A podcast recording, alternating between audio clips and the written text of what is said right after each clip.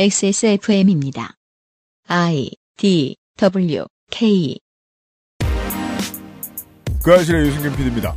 인정하기 싫지만 여러 가지 이유들로 한국인은 집 근처 이웃과 친하지 않은 편이며 커뮤니티의 유대감도 적습니다. 세상이 각박하니 스스로를 보호해야 해서 당연한 선택이지만 반대의 노력도 필요합니다. 세상을 덜 각박하게 만들어 서로의 이웃이 되고 커뮤니티의 일원이 될 필요도 있다는 것이지요. 국제사회에서도 마찬가지입니다. 냉전과 식민시대의 질서에 길들여진 어른들의 사고방식이 싫다면 아주 늦었지만 이제라도 아시아인으로서의 자각이 필요할 것입니다. 이번 주는 비상시국 대책회의와 함께 누워서 아세안 속으로 여행해 보겠습니다.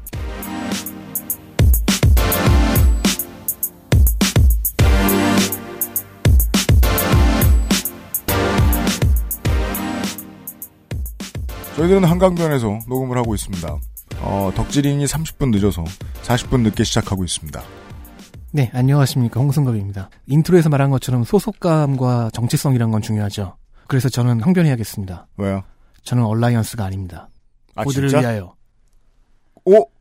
반전의 반전. 어, 그러면은 그때 그럼 문학인이 얼라야? 문학인이 네. 연기하고 간 거네요. 그렇죠. 이게 full story가 이래요. 문학인도 원래는 호드 플레이였어요. 근데, 근데 함께 하시는 동료분들이 다 얼라만 해, 해보셨던 분들인 거야. 동료들이랑 같이 해야 되니까 음, 이분도 얼라로 넘어간 거지. 음. 저는 얼라이언스 카이저 네. 소재처럼 다 저는- 속이고 갔네요. 바로 그거예요. 저는 얼라이언스 플레이는 그쪽 스토리가 궁금할 때 가끔씩 하는 정도고요. 골수 호드입니다. 네. 저는 호드의 설정과 스토리를 사랑합니다. 네. 어, 19년 말미 현재까지의 승자는 덕질인이 되고. 아 그거 아세요? 네. 배에서 네. 옆자리에서 만났을 때 네. 저희 두 사람은 배틀넷 친추가 돼 있어서 계정기성말로 이야기를 할 수가 있어요. 음.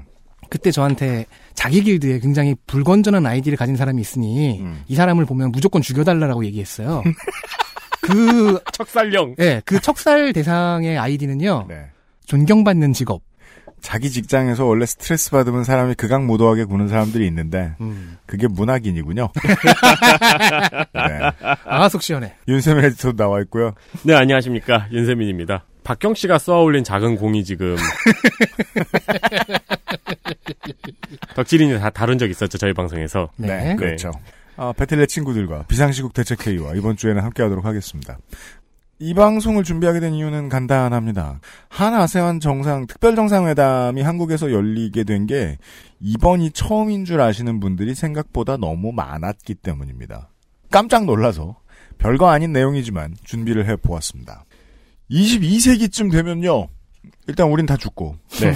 네, 자식이 있으면 그들도 죽을 때가 됐고 그랬겠죠.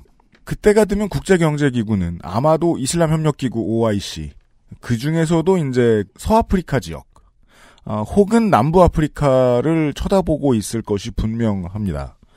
아, 인구 증가세와 천연자원 넓은 영토를 모두 지키고 있는 유일한 지역이 될 것이기 때문입니다. 근데 그거는 우리가 당연히 죽은 뒤고요. 인류가 21세기 도중에 아직 망하지 않았다는 가정하에 22세기로 가는 길목의 주인공은 동남아시아가 될 가능성이 큽니다. 인구가 빨리 늘고 기술이 빠르게 발전하고 소득이 빠르게 늘고 있으며 정치적인 문제들이 하나씩 해결되어 가는 중이기 때문입니다. 11월 23일부터 28일까지 부산에서 한 아세안 특별 정상회담이 있었습니다. 한 아세안 정상회의는 갑자기 생긴 일도 아니고 한 10년 새 느리던 일입니다. 아세안은 동아시아의 큰 손으로 부상하기 시작한 20세기 말부터 아세안 플러스 3, 여기에서 3는 한중 1입니다. 이 나라들과의 관계를 확장시켰고 10여 년 전부터는 호주, 인도, 몽골, 러시아, 미국과 캐나다 그리고 서유럽 등을 포함한 아세안 지역 포럼으로 국제적인 위상 확대를 꾀하고 있습니다. 플러스 3에 해당하는 국가들이 가뜩이나 이제 이 나라들 없으면 산업이 휘청하는 관계로 국제관계의 VVIP가 된 동남아시아 국가들과 유대관계를 쌓느라 골몰하고 있습니다. 안 그래도 아세안 정상회의가 있을 때 한국 대통령은 거기로 가서 연쇄 정상회담을 치릅니다. 매년 그렇습니다. 간혹 한국에서 열기도 하죠. 한 아세안 특별정상회의는 올해와 2014년에는 부산에서, 2009년에는 서귀포에서 열렸는데요. 올해는 이례적으로 많은 한국 언론이 지상 중계와 생방송으로 행사를 알렸습니다. 그전에는 생방으로 이걸 중계하는 걸 저는 본 적이 없었던 걸로 기억합니다. 청와대 홍보라인이 이 행사를 알리기 위해서 언론에 공을 많이 들였기 때문일 건데요. 빨갱이의 시선으로 보면 어떠냐. 동아시아 자본의 마수가 동남아시아로 뻗치는 걸 막아야겠다 이런 생각이 들 수 있어요. 그러면 어떡하느냐? 일단 이 나라들에 대해서 좀 더 배워야죠. 빨갱이가 아닌 사람의 시선으로 보면 어떠냐? 뭐 열심히 살아야죠. 네. 저 나라들에 대해서 배워야죠. 그럴 시간을 갖도록 하겠습니다. 이웃에 영 관심이 없는 한국인들을 위한 아, basic instruction 누워서 세계 속으로 시간입니다. 어, 잠시 후에 시작하겠습니다. 저는 들어서 세계 속으로라고 말하려고 준비하고 있었는데. 아, 아 그래요? 네. 그거는 네. 이제 뭘 리프팅 한다는 것으로 있으니까 그러니까 그 운동할 때 그 당기는 행동도 하면 안 되고 가급적 드는 걸로 해야 돼. 그것은 알기 싫다는 대한민국 1호 반값 생리대 29데이즈 건강한 비움 친구 평산네이처 디메이트 한 번만 써본 사람은 없는 비크림 프리미엄 헤어케어 실천하는 사람들을 위한 노트북 한국 레노버에서 도와주고 있습니다. XSFM입니다. 보스베리 추출물로 모근을 더 건강하게 자연 유래 성분으로 자극 없는 세정력, 뛰어난 보습 효과와 영양 공급까지 Big Green 이젠 탈모 샴푸도 빅그린 헤어로스 샴푸. 쓰는 사람에 따라 느낌이 다르니까 마음에 들지 않는다면 100% 환불. 29 데이즈니까 가능합니다. 생필품 중에 생필품 고객 한 분이 구매할 때마다 하루를 기부하는 생리대 29 데이즈니까 가능합니다. 소비자의 이야기를 듣는 사람들의 삶을 살피는 세상의 반을 위한 반값 생리대. 29 데이즈 29데이즈가 할인 행사를 합니다. 네, 최초로 패키지 할인 행사를 진행합니다. 네. 크리스마스와 연말을 위한 액세스몰 단독 구성입니다. 그간 액세스몰의 판매 내역을 면밀히 분석하여서 이런 걸 우리도 하네요. 이 빅데이터 분석 같은 거. 그니까 말이에요. 유면상 PD가 열심히 안 했을 것 같은데 아마 그 자료를 넘겨받아서 업체들이 하지 않았을까. 어, 그랬겠죠? 신뢰가 없구만. 아니, 유명상 PD님은 지금 열심히 일하고 있습니다. 네. 네. 육아도 열심히 하고 있고요. 그니까요. 액세스몰 소비자들이 가장 필요로 하는 제품으로 구성했답니다. 중형 3팩, 대형 3팩, liner long 10팩, 거기다가 파우치 1개까지 들어갑니다. 처음으로 진행해보는 행사이니만큼 많이들 성원을 해주십사 부탁드립니다. 처음에 그 중형부터 판매를 했단 말이에요. 근데 이제 대형은 언제 만드냐, 대형은 안 파냐 이렇게 얘기하시는 분들이 많아서 대형도 내놨거든요. 네. 근데 그 없다가 있는 것에 대한 이제 없던 것에 대한 request가 많이 나올 때는 그 request가 좀 커 보여요. 그래서 사람들이 대형만 살 것 같잖아요. 음, 근데 아니었더라고요. 또 그게 아니었어요. 네. 어 그것도 그렇고 그 파우치 처음 나왔을 때만 해도 그냥 사은 행사용으로 생각하셨던 것 같아요. 네. 근데 저희가 얘기했잖아요. 열나 이쁘다고. 그쵸. 네. 아, 꼭 뭐, 뭐든 다 담아도 된다고. 생각보다 뭐 선물 이용, 어, 선물로 주려고 뭐 여러 개 쓰시려고 그 재구매하시는 분들이 생각보다 있었어요. 네. 네. 아, 그래가지고 여기에 집어넣었습니다. 네. 아, 필요하셨던 분들 참고하시길 바라겠습니다. 액세스몰로 와주시고요.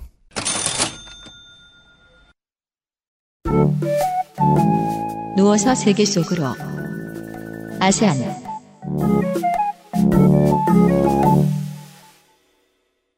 아세안.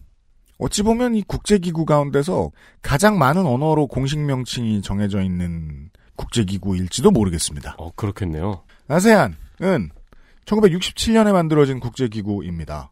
1940년대에 나토, 1950년대에 바르샤바 조약기구가 냉전 시대에 알맞게 세- 설정되었던 국제기구였듯이 아세안도 이딴 공산혁명의 성공으로 서방 세계의 주목을 받기 시작하자 이를 막기 위한 군사 공동체의 성격을 지니고 탄생을 했습니다. 몇 년 뒤에는 전쟁이 일어나죠. 베트남전 악화 단계에 와서는 냉전 질서에 의한 문제거리에 휘말려들지 않겠, 휘말려들지 않겠다는 동남아 평화자유 및 중립지대 선언으로 정치적 문제를 열강들의 손에 맡기지 않겠다는 속내도 드러냅니다. 80년대에는 아세안 단독으로 자체적인 비핵지대 조약을 맺고 냉전 종식 이후인 90년대 말에는 사회주의 국가 베트남, 라오스, 미얀마, 캄보디아도 회원국으로 받아들입니다. 또한 안보에 있어서는 원리주의 테러 세력 뭐 보통은 이슬람에 씌어진 네. 마약 밀매 범죄 집단 등등에 대한 공동 대응도 아세안의 주된 목표 중 주된 목표 중 하나가 됩니다. 경제적으로는 회원들끼리 관세 인하율을 99% 넘게 적용하는 FTA 지대가 되어서 아세안 바깥 국가들과 자유무역 협정을 맺을 때 단일한 외교 주체가 되어 있습니다. 문화 배경으로 불교와 한자를, 종교의 배경으로 이슬람과 불교를, 현대사의 배경으로는 일제 침략 혹은 공산혁명 등을 공유하지만 언어와 민족이 수백 개, 영해, 섬이 수만 개인 관계로 문화의 끈끈한 연결점이 존재한다고 보기는 어렵습니다. 그럼에도 인도네시아, 말레이시아, 필리핀, 싱가폴, 베트남, 태국, 라오스, 캄보디아, 미얀마, 브루나이 등 10개국은 이따금 문제가 되었던 중국의 군사적 위협, 천연자원과 관련된 분쟁의 해소, 도서관 교통 발전 등을 이유로 협력이 끈끈합니다.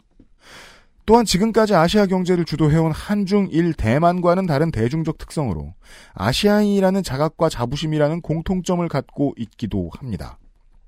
왜 그, 이 문화 콘텐츠 같은 거 볼 때 아시아의 무엇 이런 단어들 정말 많이 씁니다. 네. 한중일에서는 그런 거 보기 어려워요. 그런 단어가 들어갈 자리에는 자기 나라 이름이 들어가죠. 이광수 씨를 지칭하는 Asia prince라는 음. 별명도 네. 네 같은 한국에서는 맥락에- 쓰지 않죠. 그렇죠, 그렇죠. 그냥 이광수라 그러지. 네, 한국에서 이제 이광수 씨를 놀리는 gimmick일 때 그걸 오히려 갖다 쓰죠. 아니 근데 네. 역대로 뭐 저기 뭐뭐 한국의 브래드 피트 이런 식으로 우리나라는 그렇죠. 별명을 네. 붙였잖아요. 네. 브래드 피트 좋은 사례네요. 네. 미국에서 가져와요. 네. 그리고 이쪽에서 이쪽을 배경으로 한 영화가 크레이지 리치 아- 아시안이었잖아요. 네, 네. 네. 네. 그것도 좀 재밌는데요. 오늘 할 이야기할 시간이 있을지 모르겠는데 서방 세계에서 볼 때는 한중일과 동남아시아를 묶어서 아시안이라고 불러요. 네. 뒤집어 생각하면 그게 맞는 표현이죠. 그죠? 서방 세계에서의 한중일 사람들은 자기 자신이 아시안이라고 불리는 경험들을 해요. 음. 근데 동아시아에서만 사는 사람들에게는 그런 경험이 되게 적죠. 문화권을 지칭하는 아시아라는 단어. 아, 네. 네. 오늘은 회원국들 가운데서 정치적 안정이 아직 요원한 옵저버 자격 국가인 파푸아 뉴기니와 티모르를 제외한 10개의 나라를 간단히 산책해보는 시간입니다. 아, 일부 자문을 도와주신 현지의 청취자 여러분들께 감사드립니다. 한국 바깥으로 나가면은 그 알씨를 많이 듣는 10개의 도시 중에는 늘 하노이가 있었고 상하이가 있다 빠졌고 상하이 지금은 상관없구나. 아, 싱가폴이 왔다 갔다 하거든요. 네. 아무튼 자문을 도와주신 일부 청취자 여러분들께 감사를 드리겠습니다. 네. 목요일과 금요일은 어, 메콩강 바깥의 나라들. 금요일과 토요일은 메콩강 유역의 국가들에 대한 얘기를 해보겠습니다. 왜냐면은 메콩강 유역의 국가들은 아세안 내에서도 자체적인 힘을 휘두르고 있는 측면이 있습니다. 쪽수로 순서를 잡았나요? 제가 본의 아니게? 인도네시아부터 시작이군요. 누워서 세계 속으로 인도네시아 인구는 2억 7천만으로 세계 4위입니다. 많이 알려져 있지 않는 사실이죠. 그니까 말입니다. 네. 진짜 커요 여기. 네. 그 그래서 그 인도네시아 안에서만 이 대국이라는 표현이 활성화돼서 쓰이는 것 같아요. 아. 네. 근데, 근데 진짜 대국이긴 해요. 인도네시아도. 그렇습니다. 그러니까요. 세계에서 섬이 제일 많은 나라입니다. 네, 아, 그리고 그리고 몰랐다가 음. 맨 처음 지구본을 봤을 때 놀라움을 감, 감출 수가 없어요. 그 잊지를 못하고 있어요. 저는 인도네시아가 이렇게 넓어? 여기까지야? 라는 맞아요. 저는 그리고 지금 확신이 들었어요. 뭐가요? 우리는 6시까지 못 끝내요. 아 그렇군요. 아니, 그러니까. 형한테 뭐라 그러는 게 아니고 빨리 할게요. 그냥 확신이 들었다는 겁니다. 네. GDP는 3,600억 달러입니다. 전 세계에서 34위고요. 1인당 GDP는 4,000달러로 112위입니다. 자바족이 45%, 순다족이 13.6%, 그리고 기타 300여 소수민족으로 이루어져 있습니다. 공용어는 인도네시아어인데요. 나라 전체에 600여 개의 지방어가 있고, 이게 진짜로 600여 개인지 정확히 집계도 못하고 있습니다. 그렇죠. 훨씬 더 많다고 짐작하고 있습니다.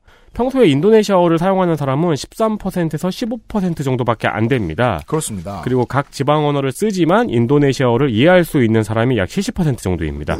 한글을 수입한 찌아찌아족에 대한 이야기를 기억하실 겁니다. 이걸로 국뽕들 많이들 빨았습니다. 아직도 어, 찌아찌아족은 한글을 쓰고 있고요. 다만 현지의 한국인 교사는 최초에 파견됐던 한 명이 한 분이 아직도 하고 계시고 지원이 됐다 끊겼다 하면서 이어가고 있습니다. 그렇다고 우리가 여기 가서 한국어로 대화를 나눌 수 있는 건 아니고 찌아찌아어만 있고 문자는 없어서 그동안 라, 라틴 문자 등으로 표기를 했었거든요. 맞습니다. 그게 이제 우리가 그 바하사를 처음 만날 때 음. 이 바하사라는 그냥 언어인데 바하사 말레이시아, 바하사 인도네시아 이런 걸 볼 때 처음에 생경한 지점이 그 독특한 표기법의 알파벳을 보는 일이잖아요. 네. 네. 이를 그러니까 영문자 이를 할 때 이거를 보통 으로도 많이 많이 읽더라고요. 음. 멜랑이유라고 읽었는데 알고 보니까 그게 물랑이유였고 음. 이런 식으로. 그래서 이 소수민족의 언어를 기록하는 방법으로 한글을 쓰고 있는 겁니다. 그 교과서 같은 거 보면 재미, 재밌어요. 한글로 이렇게 물랑 울랑 울랑 왔다 샀다 까이 막 이렇게 써 있어요. 음. 그렇죠. 네. 왜냐하면 그 바하사 배우는 일도 그 전국의 국민들에게 쉬운 일이 아니기 때문이란 얘기입니다. 네. 세계적으로 문자가 없어서 기록되지 않고 사라지는 소수민족의 언어가 많다고 합니다. 그래서 이 찌아찌아어가 기록이 될 때는 이 라틴 문자와 한글로 기록이 되겠죠. 음. 종교는 이슬람교가 87%이고 세계에서 무슬림이 가장 많은 나라입니다. 할랄 푸드의 가장 큰 시장이죠. 네. 할랄 산업의 중심지가 된 지가 좀, 얼, 좀 됐습니다, 이제.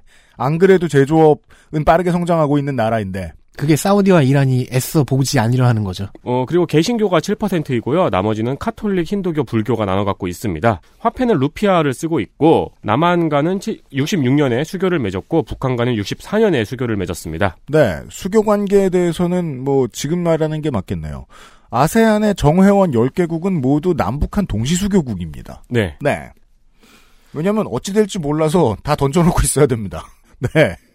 동서로 길게 분포되어 있는 17,504개의 섬으로 이루어진 나라입니다. 네. 분명히 못센 섬 있을 거야. 그리고 이제 이렇게들 얘기 누락된 섬 있을 거야. 적어도 이제 2019년쯤 돼서는 인도네시아 정부는 어, 국토에 있는 섬을 모두 다 등록했다 이렇게 주장하고 있는 것 같아. 그 차이가 있겠죠. 저건 섬인가 암초인가. 그렇기 때문에 국토가 넓다는 말은 조금 안 어울리고 국가가 넓습니다. 영해가 무진장 넓다라는 말은 맞습니다. 그것은 아세안 전체에 해당하는 이야기이기도 합니다. 네. 네, 어, 그리고 세 개의 시간대를 쓰고 있습니다. 그렇습니다. 물론 국토만 모아도 충분히 넓어요. 네, 네. 그 왜 한국의 어르신들하고 얘기 나눠 보면요, 심지어는 막 그 관세청 근처에서 일하시는 분이나 그 항구 뭐 평택이나 뭐 부산이나 이런 데서 일하시는 분들 외국인들 많이 만나봐도 자세한 지식이 없으면은 그런 생각을 하기 쉽단 말이에요. 모든 나라는 아, 보통 메이저 언어와 메이저 민족이 있다. 네. 라는 오해를 하잖아요. 그렇죠. 네. 아, 그런 나라는 흔치 않습니다. 17,000여 개의 섬 중에서 사람이 사는 섬은 6천여 개밖에 없습니다. 그리고 이 중에서 자바섬에만 50%가 넘는 인구가 살고 있어서 자바섬은 인구 과포화 사- 상태이고 옆에 있는 수마트라 섬에 5천만 명 정도가 살고 있습니다. 네. 당연히 나머지 섬의 인구 밀도는 매우 낮습니다. 음. 자카르타가 수도인데요. 수도에는 인구 밀도가 너무 높고 환경도 나빠지고 있어서 수도가 이전될 예정입니다. 이 환경은 어떻게 나빠지고 있냐면 아, 곧 이 섬 전체가 물에 잠길 위기다라는 이야기가 나오고 있는 것이죠. 네, 공기도 나빠지고 있고요. 네.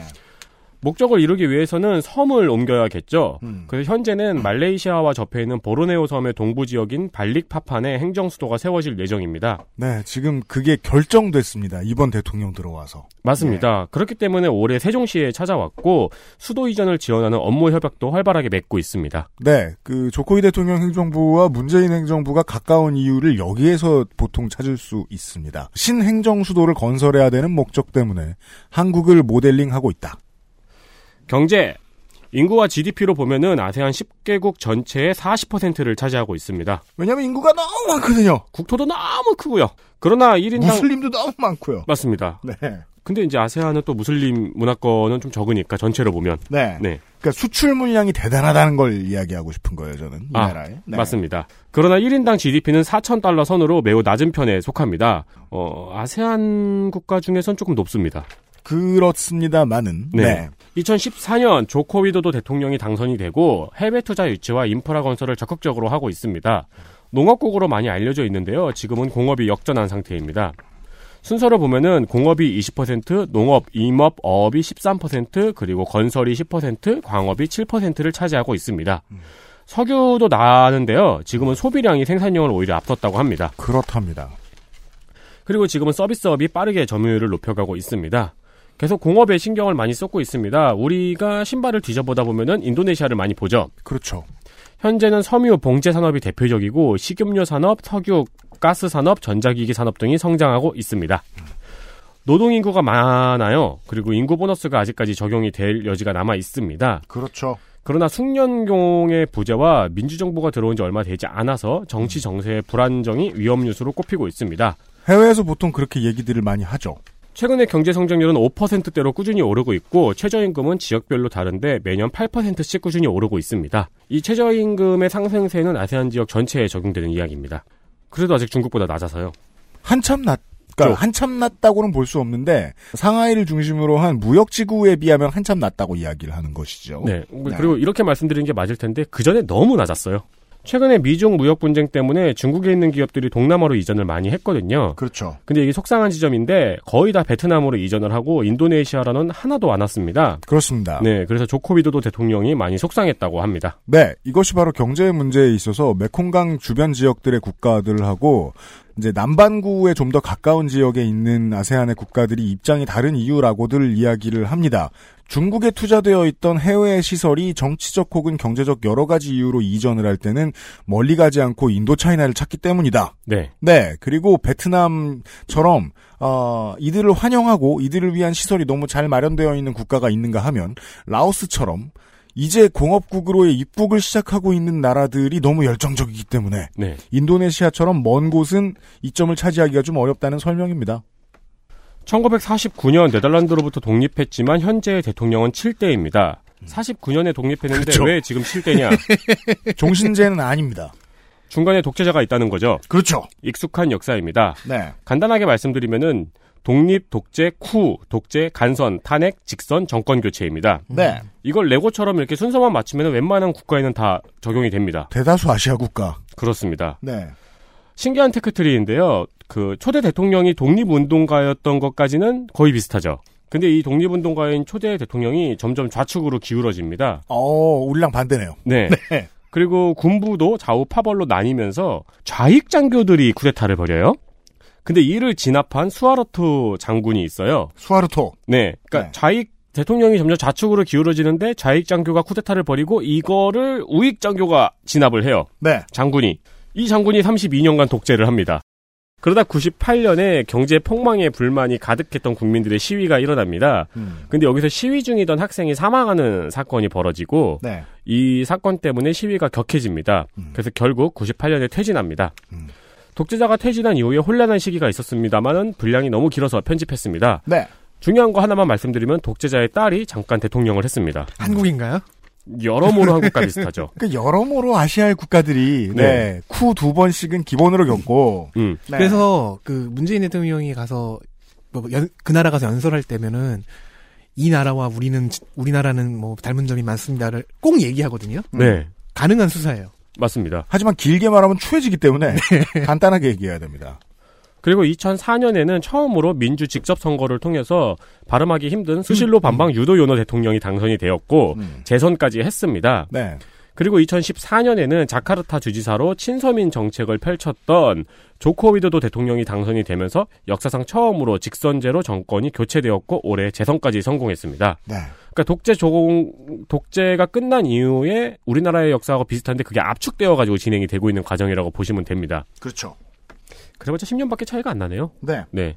늦었다 늦었다 말하는데 그게 우리 살아왔던 시절을 돌이켜 보면은 그렇게 큰 차이 나게 늦는 거 아닙니다. 네. 우리나라가 89년이고 이 나라가 98년이니까요. 네. 뭐 예를 들어 뭐뭐 95년쯤에 뭐 두 번째 군부 쿠데타가 일어났다 치자. 한국보다 14년밖에 안 늦는 거예요. 네. 가상에 어떤 나라가 있다면. 네. 올해 4월 17일에는 인도네시아에서 대선, 총선, 지선이 하루 만에 했어요. 음. 네, 하루에 대선, 총선, 지선을 다 했어요. 네. 근데 이 때문에 투표 관련 456명이 사망하고 경찰과 감독관까지 포함해서 총 600여 명이 과로 폭력 사태로 사망했다고 합니다. 네. 대선, 총선, 지선을 하루에 해서요. 음, 맞습니다. 네, 뭐 업무량은 폭주하고 이제 사람들은 흥분하고 음. 네, 반대당에서는 그러니까 지금 야당에서는 이게 부정선거하고 연관이 있다고 말이 많은데 네. 그게 아니라면은 시민들의 민주화 열망을 행정이 따라가지 못하고 있다는 이야기죠. 네. 수천 개의 섬으로 이루어진 섬나라이기 때문에 중앙정부의 행정령이 고루 퍼지지 못하고 있습니다. 어, 뉴기니 쪽에는 아직 원시 부족도 남아 있습니다. 그렇죠. 네. 왜냐하면 뉴기니는 그 인도네시아가 이 지역을 장악한 지도 오래되지 않은 곳이기도 하고요. 네. 네. 이런 영토가 많죠. 여기가 왜 인도네시아지 싶은. 문자 보급률도 높지 않기 때문에 그 지역 출신 공무원들을 많이 들이기도 어려운 네. 참 한국에선 경험하기 힘든 상황이죠. 그렇습니다. 이 뉴기니 쪽의 원시 부족 말고도요. 아직도 작은 왕국 형태의 자치를 방치하거나 투표 없이 세습으로 주지사를 해먹는 걸 방치하기도 합니다. 그렇습니다. 그, 큰 지역이라고 하더라도, 그, 제가 아까 그, 저, 어, 문화와 민족의 차이 그 같은 국가 내에서 요 말씀을 왜 드렸냐면은 이게 만약에 이제 인도네시아 같은 대국인데 섬나라인 상황으로 가면은 요렇게 변화를 한다는 거예요. 중앙에서 주지사 제도를 만들었어. 그래서 뭐 민주선거를 한다 쳐. 네. 근데 여기가 원래 왕국이야. 그 이 지역 주민들한테는 아무리 투표를 시켜도 왕을 없앨 생각이 없대. 그리고 왕한테 실권이 얼마나 주어질지도 그 주의 법에 따라 가. 근데 왕한테 실권이 어느 정도 있는 거예요, 막. 음. 주지사가 있는데도. 네. 그럼 주지사를 투표할 필요가 없어진다는 생각을 하는 거예요. 저 주민들이. 그렇죠. 그 대표적인 게 한국인들이 많이 가는 곳으로 하면은 발리섬인 것으로 알고 있습니다. 여기는 왕이 짱짱합니다. 보니까. 그 왕궁 되게 크고요. 왕 생일날 행사 때 그 다 놀아요. 입헌 군주주. 온 섬이. 아, 그런 것들이 입- 좀 입- 있어요. 입헌 군주제를 하는 곳은 대부분 뭐 왕생일은 뭐 공휴일로 해주죠. 네. 그뭐 뭐 먹을 것 먹을 것 나눠주고 그런데요. 네. 그 실질적으로 왕인데 그냥 행정의 주지사로 이름만 등록이 되어 있는 음. 예, 그런 경우가 아직도 많이 있다고 합니다. 한 나라 안에 고대, 중세, 근대가 다 있는 거죠. 그렇죠. 네. 산업화도 이뤄지고 있고요. 네. 재밌습니다. 약 2,000개의 기업이 진출해 있습니다. 진출한 지 20년 이상 된 기업은 롯데마트, 하나은행, SK에너지, CJ, 우리은행 등 많습니다.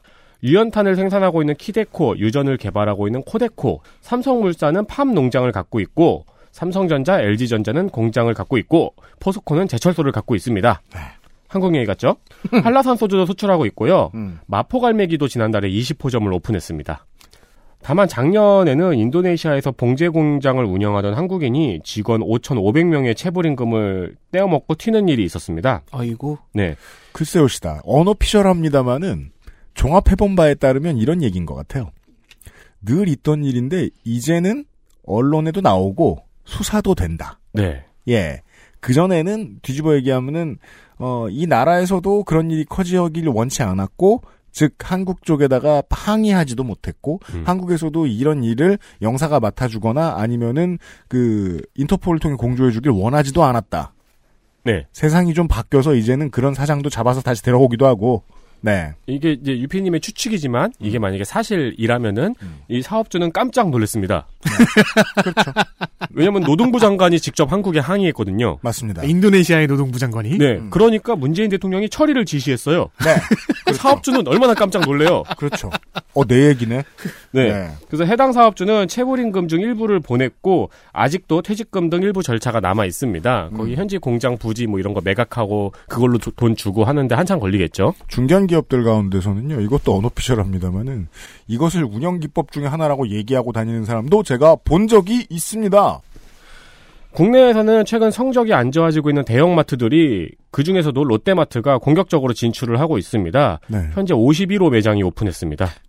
추석 맞을 때 살짝 얘기했었죠. 네. 네. 예, 롯데의 운영 방침이기도 한 것 같습니다. 아시아 전체로 매장을 뻗어나가는 것 말이지요. 그러니까 지금 우리나라에서 대형마트들이 지금 다 죽쓰고 있거든요. 성적이 쭉쭉 떨어지고 있어요. 네. 그걸 보다 보면 천리마마트 정복동 사장의 운영 방침이 맞았어요.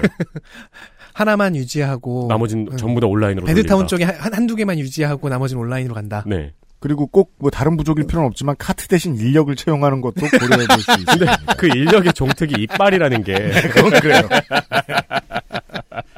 네. 어디야 또? 아 최근 한국 기업 진출 소식 중에서 제일 건수가 큰 거는 현대자동차가 인도네시아에 인도네시아에 완성차 공장을 지으려고 하는 겁니다. 네. 이 동남아시아의 자동차 시장은 베트남을 제외하면 거의 일본 차가 장악을 하고 있거든요. 음. 그리고 인도네시아도 일본 차가 95%를 장악하고 있습니다. 네. 뭐 여담으로 얘기하면은 태국이 이제 일본의 생산 기지였거든요. 음. 그리고 태국에서도 일본 차가 인기가 굉장히 많아요. 이것은 국가별 문화에 따른 자동차 완성품의 생김새와 관련이 있는데요. 일본은 유럽과 인도네시아 시장에서 가장 인기 있는 모델들이 보통 일본 내에서 큰 차이 없이 팔립니다. 네. 아주 작은 차들 말이죠. 한국에서 봤을 때는. 그런데 한국에서는 국내에서는 제네시스 G 시리즈가 많이 팔리다가 유럽으로 넘어가면은 i40 같은 작은 차가 팔리는 거예요. 네. i30 같은. 이게 이제 현대차의 괴로움인 거죠. 가는 대륙마다 문화적 DNA를 바꿔야 돼요. 네. 일본과 달리. 그래서 일본과 경쟁하기가 좀 어려운데 현대차는 도전하기로 한 거죠. 왜냐하면 이 시장은 도전 안 할 수는 없으니까요. 그렇습니다. 그리고 그 앞서 말씀드린 태국의 중고차가 인도네시아로 많이 가거든요. 음. 네. 현대차가 최대 시장인 인도네시아를 거점으로 아세안 시장과 넓게는 호주까지 공략할 계획입니다. 자동차의 경우 부품 현지 부품 현지화율이 40% 이상이면은 아세안 내에서는 수출할 때 무관세거든요. 네. 음. 그러니까- 아세안 내 FTA에 대해서 좀 전에 잘, 짧게 설명드렸습니다. 네, 그렇습니다. 어, 2017년에 베트남에 부품 공장을 열었거든요. 네. 그러니까 베트남의 부품 공장에서 부품을 40% 이상 생산하고 그 부품으로 인도네시아에서 완성품을 만들면은 아시안 내에는 무관세로 유통이 가능하다는 겁니다. 음. 그러니까 이걸 노려서 베트남에도 부품 공장 짓고 인도네시아에도 완성차 공장 짓고 하는 거죠. 네. 어, 그러니까 본격적으로 이제부터 공략을 하려는 작전입니다. 음. 외국에 진출한 한국 기업의 숫자로는 여섯 번째이고요. 아세안 국가 중에서는 베트남에 이어서 두 번째입니다. 네. 한국 국제 교류 현황. 일단 우리나라의 방산 산업의 큰 손입니다. 최근 우리나라의 방위 산업 수출 실적이 크게 증가했는데요. 최다 수입국이 인도네시아하고 이라크입니다. 그렇습니다. 공군 훈련기 T-50 보러 왔는데 국정원 직원이 호텔에서 노트북 훔치다 걸린 얘기는 뉴스 아카이브에서 전해드린 바 있습니다. 그렇습니다. 이게 2000년대 말이었나쯤의 일이었던 것 같아요. 네네. 네. T-50뿐 아니고 잠수함도 사가고 있고 아예 차세대 전투기 공동사업 개발에 인도네시아가 20%의 지분을 투자하고 있기도 합니다. 그렇습니다. 그럼 교회는 한국 방산 산업 반대한다고 시위를 해야죠. 무슬림이 무기를 사가? 뭐 하십니까? 네. 전체적으로 아세안 국가가 한국의 주요 방산 시장인데요. 맞습니다. 그 중에서도 인도네시아가 가장 큰 손입니다. 그렇습니다. 우리나라는 한 인도네시아 포괄적 경제 동반자 협정 세파 협상이 타결되어서 90%가 넘는 수출 품목에서 관세 철폐에 합의했습니다. 정확히는 95%입니다. 네. 인도네시아 고- 교역국 중에서 일곱 번째가 우리나라입니다. 우리 미로는 중국, 미국, EU, 일본, 인도가 있는 걸 생각해 보면은 우리나라도 엄청 큰 손인 거죠. 네. 우리나라의 교역 상대국 순위로는 12번째입니다. 음. 인도네시아에는 한국이 2만 2천 명 정도가 있으며 한국에는 인도네시아인이 4만 7천 명 정도 있습니다. 5에서 7% 정도라고 봅니다. 인도네시아의 교역 전체에서 한국과의 교역이 차지하는 비중. 네. 네. 한류의 인기도 높고요. 한국 게임도 진출하고 있습니다. 화장품도 역시 진출하고 있고 중국으로 진출했던 사업들이 인도네시아로 많이 눈을 돌리고 있는 상황입니다. 왜냐하면 인구가 세계에서 네 번째로 많거든요. 네. 또 최근에는 행적 역량을 수출한다고 해야 될까요? 물관리, 해안개발, 사이버 범죄 수사 기법, 보험금 지급 시스템 등을 어, 활발하게 전수하고 있습니다. 그렇습니다. 그 수질 관리하고 그다음에 뭐 환경 단체들은 말이 많습니다만은 간척지 개발 같은 기술 같은 경우에는 이렇게 도서가 많은 나라에서는 아주 필수적이라고 하더만요. 네. 네. 근데 이 상하수도 관리 같은 경우에는 우리나라에서는 문제점이 있다고 많이들 얘기가 나오는데 외국에서 봤을 때는 최고 수준이라는 얘기들을 많이 듣습니다. 보통 이 한국에서 그런 얘기 많이 듣는 것들 중에는 상하수도 관리도 있지만 투개표 시스템 같은 것도 있어요. 맞아요. 수출 많이 됩니다. 네. 투개표 시스템은 세계 그 세계에서 그 완성도는 한 5위권 아니고 음. 이 상하수도 시스템은 한 10위권 안으로 알고 있거든요. 네. 8위였나 9위였나. 네. 그러니까 실제로 인도네시아에서도 우리나라 전자개표 시스템을 지금 도입을 하고 있거든요. 음. 그러니까 행정력도 전반적으로 계속 우리나라 거를 가져가려고 배우려고 많이 하고 있고 하니까 음. 이 민주정부가 들어선 지 얼마 안 되고 나서 다급하게 우리나라에 가- 걸어갔던 과정을 그대로 받아들이려고 하는 노력이 지금 보이고 있는 겁니다. 한국의 피해자들을 이야기하는 사회면의 입장에서 봤을 때는 사이버 지능 범죄 피해자들이 이렇게 많은데 우리나라 경찰은 대응이 너무 늦다가 레토릭이죠. 해외에서 봤을 때는 사이버 지능 범죄에 대한 대처가 가장 잘 되는 나라 중에 네. 하나입니다. 수출되고 있습니다. 네. 네. 네 네 네. 인도네시아에서 유명한 한국인은 단역호 이루 씨가 있습니다. 그게 모르시는 분들이 많더라고요. 하긴 그 그 나라 내에서 누가 제일 그 유명하냐는 마치 이제 어른들이 네. 너 군대 있을 때 제일 유명한 여자 연예인이 누구였니? 라면서 물어보는 거랑 똑같아요. 음, 음. 알것 같은데 도통 모르겠거든요. 네. 안재욱 씨하고 장나라 씨가 중국에서 한창 돈 많이 벌 때, 음. 그때는 한류란 얘기도 없었잖아요. 음. 그때 한국에서는 안재욱 씨하고 장나라 씨가 뭐 인기 떨어져가지고 그냥 살고 있는 줄 알았잖아요. 한국 문화 시장이 가장 그 경험하지 못하는 것들 외국 사람이 들어와서 그 나라에서 가장 유명한 연예인이 되는 현상. 네. 네. 이루 씨는 국민 가수 취급을 받았죠. 네, 영화 OST에 까만 안경이 들어가면서 대박을 쳤다고 합니다. 그래서 인도네시아에서는 TV에 가장 많이 나오는 연예인이 되기도 했습니다. 그렇습니다. 네. 뭐 이러저러한 이유로 한국 내에서의 시장성 뭐 다양한 이유들이 있었겠지만 한국 내에서의 활동을 접고 그 중국과 동남아시아에서 가- 동남아시아에서 활동을 하게 된 연예인들이 어느 정도의 성적을 거뒀는가를 몰랐다 알게 되면 경악할 만한 경우들이 많은데 네. 전 대표적인 게 이루 씨의 사례인 것 같아요. 네. 네, 네, 네. 아, 인도네시아 얘기입니다. XSFM입니다. 건강기능식품 광고입니다. 물과 결합해 40배로 팽창해서 장운동을 촉진하는 질경이 씨앗 껍질 차전자피. 차전자피 식이섬유가 들어있는 당신의 새로운 비움 친구. 디메이트를 만나보세요. 이번만큼은 제대로 마음먹은 당신. 과식과 야식을 피할 수 있다면 가르시니아 캄보지아 추출물이 함유된 건강한 비움 친구. 디메이트가 도움을 드릴 수 있습니다. 식사 조절, 운동, 수분 섭취, 그리고 비움 친구 디메이트. 평산네이처.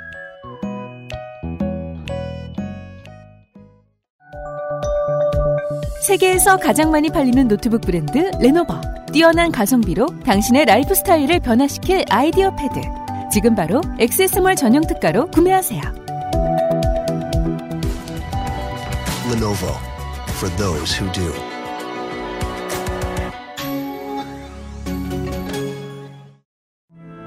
모발에 힘이 없고 너무 얇아요. 빅그린이죠.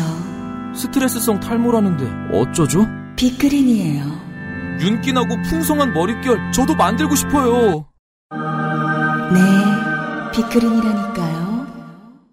아무거나 쓸 순 없잖아요. 13년간 이어온 빅그린의 노하우 투쓰리에서 헤어로스까지 Big Green 건강한 변화의 시작, 빅그린 헤어로스 샴푸. 누워서 세계 속으로 말레이시아 인도네시아와 이제 제가 설명한 말레이시아의 네. 공통점이 이슬람이 굉장히 강력, 강한데 음. 그 이슬람이 묘하게 원리주의와 세속주의가 묘하게 묘한 형태로 결합이 돼 있어요. 이상적인 것 같아 보이기도 하고 아닌 것 같아 보이기도 하고 저는 아직 판단을 못 하겠습니다. 이슬람은 이슬람인데 다른 형태인 것만은 분명한 네. 것 같습니다. 말레이시아의 얘기입니다. 인도네시아 바로 북쪽에 있습니다. 보르네오 섬을 양분하고 있죠. 네. 아까 이펀 군주 얘기했는데 이펀 군주국입니다. 그렇습니다. 인구는 3,200만 명. 1인당 명목 GDP가 11,338달러. 그리고 민족 구성이 좀 복잡합니다. 인도네시아만큼은 아니고, 아닌데요. 일단 말레이계와 선주민이 합, 합치면 68.8%입니다. 물론 조금 이따 이렇게 합치면 안, 된다, 안 된다는 거 알려드리겠습니다. 중국계가 그 다음으로 많습니다. 23.2% 정도. 인도 중에서도 타밀계가 7% 그리고 기타가 한 1% 정도 됩니다. 언어는 음, 마야 말레이어와 영어가 일단 공식 공용어예요. 여기서 어 그리고 비공식으로는 이제 중국어와 타밀어가 쓰입니다. 네. 이렇게 총 4개의 언어가 쓰이고요. 문자도 공식과 비공식이 좀 있습니다. 음. 로마자로 주로 표기를 하는데 맞습니다. 중국계와 타밀계는 비공식적으로 한자와 아랍 문자도 씁니다.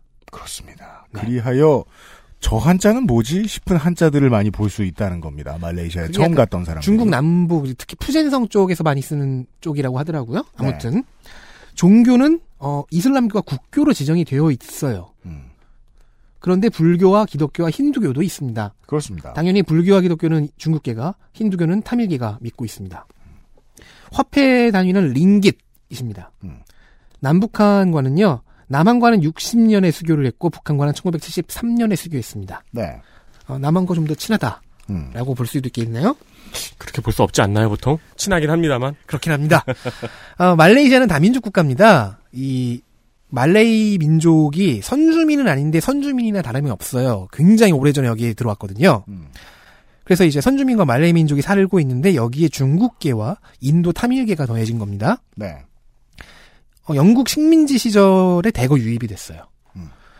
몇 세대 전에 있었던 굴러온 돌 스토리죠. 이제 굴러온 돌은 영국 식민정부가 게으른 원주민들을 대체하려고 데려왔습니다. 네. 그래서 푸, 그 식민정부의 푸시를 받아서 경제 주도권을 빠르게 차지했고 이게 지금까지 내려오는 문제의 근원이 됩니다. 그렇습니다. 그 이번 홍콩 사태를 이야기하면서도 어느 정도 자, 어느 정도 좌측 지식인들은 영국이 뿌려놓고 간 씨앗이 잘못되었다라는 영국 책임론들을 이야기하는데 영국이 책임론을 많이 느껴야 되는 나라 중에는 말레이시아가 있습니다. 말레이시아는요 양원제의 의원 내각제라서 여당이면 짱입니다. 아, 네. 그게 근데 그게 맞는 문장이 아니잖아요 원래. 그렇죠. 근데 우리는 뭐 일본의 여당을 상상하면요. 네. 아 영국, 일본과 많이 비슷합니다. 음, 숫자가 더 많으니까 말레이계가 정치적 여당을 보통 맡았, 맡았 습니다. 음. 어, 짱을 먹었어요. 펼친 정책이 70년대부터 펼친 정책이 부미푸트라. 부미푸트라. 부미푸트라라는 겁니다. 네. 외국인인 제가 감히 간단하게 줄이면요. 말레이 민족주의, 말레이계 우대 정책입니다. 너무 간단하긴 하다. 근데, 말레이시아 민족주의가 근데 아닙니다. 이 결과로 말레이계가 우대받은 것은 네 사실이다. 일단 교육제도에서 대학 진학의 5, 60%를 말레이계에게 보장을 해줘요. 네. 어떤 분위기인지 아시겠죠? 네. 그러니까 이 지점이 좀 당혹스럽다는 겁니다. 소수자 우대 정책이 아니에요. 다수자 우대 정책입니다. 다수가 다수에서 밀려날 것을 걱정한 정책 입니다. 일단 경제적으로 크게 뒤처진 말레이계가 말레이계가 중국계, 인도계를 따라잡을 기회를 보장해 주겠다는 의도긴 해요.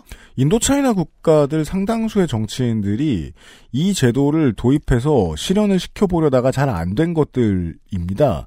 중국계가 사회의 엘리트를 완전히 장악하지 못하도록 하는 네. 네. 이것도 이제 그 일환인데요. 제일 중요한 원인이. 근데 결국은 이제 현대에 와보면 비판적이라는 거예요. 교육이며 뭐 다른 류의 복지며 다 보장해주면 뭐하냐 직업이며 결국 부동산은 다 화교가 가져갔는데 하는 식으로 이제 예 비판을 많이 받죠. 네, 그래서 말레이계 음, 말레이계는 100% 이슬람이거든요. 음. 무조건 이슬람이어야만 하는 게 법이래요. 네. 믿기지가 않는데 음.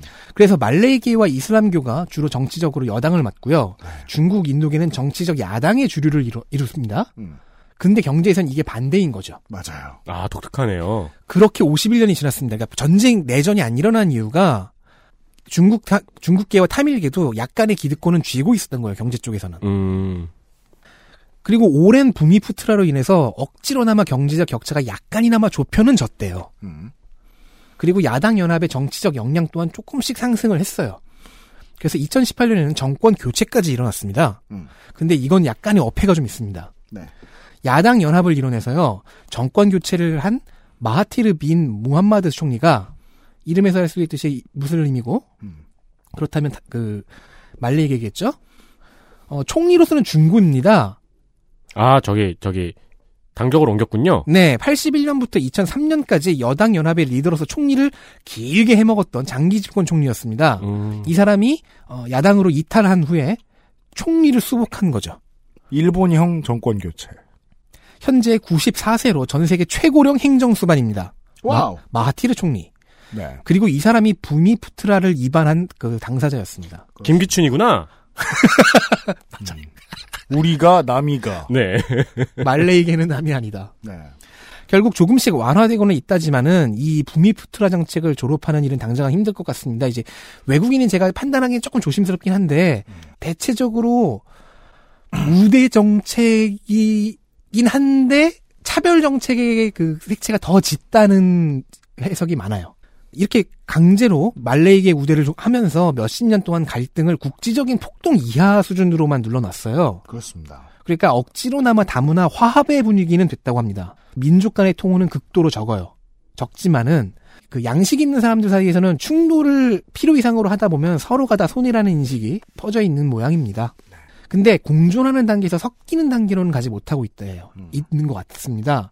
학문과 교육에서 특히 이런 게 좀 드러나는데요. 말레이계는 인문학과 특히 신학으로 많이 간대요. 음. 이슬람 신학이죠. 중국과 인도계는 금융이나 기술 전문직으로 많이 갑니다. 예. 어느 쪽이 돈을 잘 벌겠습니까? 당연히 경제적 격차를 좁히라고 하는 부미푸트라 정책의 의도에 부합하지 않는 겁니다. 이런 국가의 정치인들의 흔한 고민이죠. 민족에 따라서 공부하는 게 다르고 선택하는 직업이 다른 경우. 네. 보통 많은데 그게 나중에 소득 격차로 나올 경우.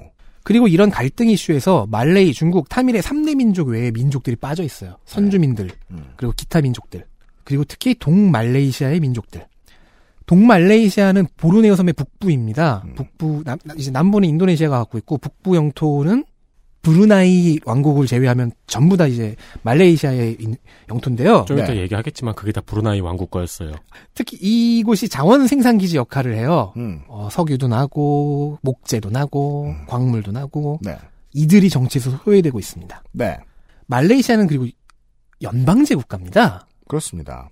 지금 소외되고 있는 이 동말레이시아는 두 개의 주가 있고 한 개의 연방 직할주가 있어요. 음. 이 연- 연방 전체로 보면요. 적 연방 직할령이 3개, 주가 13개입니다. 음. 서쪽의 말레이 반도가 당연히 본토 역할을 하고요. 예. 말레이 반도의 왕국들이 음. 서쪽의 왕국들이 원래 이제 다 같이 영국 식민지였어요. 네. 영국은 식민지를 만들었으니까 관리하기 편하려고 다 합쳐놓 합쳤거든요. 예. 그래서 그때 말라야 연합이라는 게 생겼는데 이게 말레이시아의 출발이었습니다. 그렇습니다. 그래서 그 옛날 어른들은 말년이라고 부르기도 한다고 예, 하더라고요. 말, 연, 예. 연합, 이래. 네, 맞아요. 서쪽에 말, 그, 독립을 한 다음에는 이제 보르네오 북부에 있는 사라왁과 사바 두 주가 가입을 합니다. 음. 원래는 아, 역사적으로 큰 연관이 없는데 가입을 한 거예요. 예. 복잡한 내용이 있지만 그냥 이렇게만 줄이죠. 음. 그래서 현재 서쪽 서말레이시아, 말레이 반도와 동말레이시아, 보르네오 북부로 이루어진 말레이시아 연방이 됐는데 이 과정에서 연방에서 오히려 쫓겨난 주가 있습니다. 네. 싱가포르입니다. 싱가포르죠. 사라와과 사바주의 입장에서는 좀 당황스러운데요. 음. 싱가포르주의 권유로 연방에 들어왔거든요. 초대한 사람은 쫓겨나고 네. 손님들만 남았어요. 양국이 군사력을 늘리는 이유는 서로 때문이 가장 큽니다. 현재는요. 들어올 때는 마음대로 했지만 나갈 때는 아니었죠. 싱가포르가 말레이시아. 자, 세 개의 연방 직할령 중에서 두 개가 수도인 쿠알라룸푸르와 행정 수도인 푸트라자야입니다. 모두 본토에 있고요. 그리고 산유국이죠. 지금 방금 말했듯이 동말레이시아에서 산유국 그 석유가 나옵니다. 네. 국영 기업인 페트로나스가 유명합니다. 네. 쿠알라룸푸르의 랜드마크가 페트로나스, 페트로나스 트윈, 트윈 타워. 타워. 네. 그렇죠. 사람들이 한국 사람들이 가 사진 찍는 곳입니다. 두 개잖아요. 음. 건물이 하나는 일본 회사가 짓고 네. 하나는 한국 회사가 지었죠. 네. 어, 푸트라자야는 특히 세종시의 모델이기도 했어요. 음. 어, 여기에 일화가 있습니다. 이게 그 조경용으로 호수 만들려고 지질 조사를 했더니 기름이 나왔다. 네. 네. 유전이 또 악. 좀만 뚫지. 이렇게 자 그랬다가 나중에 호수가 검은색이 됩니다. 어, 하- 자원이 풍부해서 70년대까지는 한국보다 GDP가 모든 GDP가 다 높았습니다. 어른들 사이에서는 그런 전설 같은 얘기 있잖아요. 네. 말레이시아랑 필리핀이 우리 어릴 때는 너무 잘 살았다. 음, 라는 네. 얘기 하면서 그, 그런 그 괴소문도 있었어요. 장충체육관을 필리핀에서 지어줬다. 음, 맞아요. 네. 게다가 장기 집권한 그 과거의 여당이 음.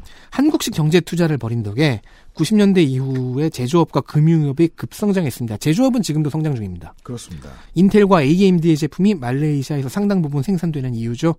니카라구아보다 더 생산 공장이 큽니다. 중진국 여- 코스 위에 있는 터라서 뭐 중산층도 두텁고 생활 물가도 적절한 편이라고 임금에 비해서 적절한 편이라고 합니다. 이편 군주국입니다. 13개 중에서 9개 주가 식민지 시절까지도 왕국이었어요. 네. 그래서 연방 국왕직과 주 국왕직이 모두 있습니다. 예. 그리고 9명의 왕이 있지 않습니까? 이들이 모여서 어, 자기들 중에서 선출한다고는 하는데 사실은 이제 관리상 로테이션을 도는 음. 돌면서 5년 임기로 연방 국왕을 지내는 게 지냅니다. 어, 네. 되게 특이하네요. 교대제 입헌 군주제네요. 교대제인데 그건 관리고 실제로는 그러니까 형식상으로는 또 선출제예요. 아, 그래요? 선출군주제인 거예요. 죄송합니다, 말레이시아 국민 여러분. 네. 이제까지 정해진 로테이션 순서를 벗어나지 않았습니다. 현지는 두 번째 사이클의 일곱 번째 순번에 와 있고요. 음. 현지 공식 명칭은 양 디페르투안 아공입니다. 음. 어, 아홉 개 주 왕 중에서 일곱 개는 이슬람 영향으로 명칭이 술탄이에요. 음. 그리고 하나는 인도 영향인지 라자입니다. 그렇군요. 싱가포르 바로 북쪽에 있는 조호르주가 원래는 조호르 술탄국이었습니다. 근데 그렇게 종교가 다르고 라자와 술탄이 다르게 명칭도 다른데 누가 왕이 돼도 갈등이 없는 거 보면 신기하게 섞여 있긴 하네요. 왜냐면 영국과 일본처럼 말 그대로 상징이기 때문이에요. 음. 사실은 지금 순번이 시- 시작되고 있어야 됐는데 현재의 임기가 중간쯤 와 있어요. 왜냐면 전임 전임 국왕이 러시아 모델과 스캔들이 났어요. 그래서 안팎에서 압력을 받아서 갑작스럽게 사임을 해버립니다. 그래서 급하게 왕들이 모여서 선출했다지만 다음 순번인 파항주의 술탄이 국왕이 된 겁니다. 갑작스러운 사퇴에 의한 유고 상황이었던 거죠. 이것도 당시 파항주의 술탄이 고령이라서 국왕 배출 차례가 배출 차례가 된 파항주에서는 고령이면 좀 위험하잖아요. 그래서 급하게 자기네 술탄을 퇴위를 시키고 태자를 승계시켜서 국왕으로 보낸 겁니다. 시킨다는 게 중요하죠. 어, 대신 이렇게 왕들이 많으니까 공휴일이 많아요.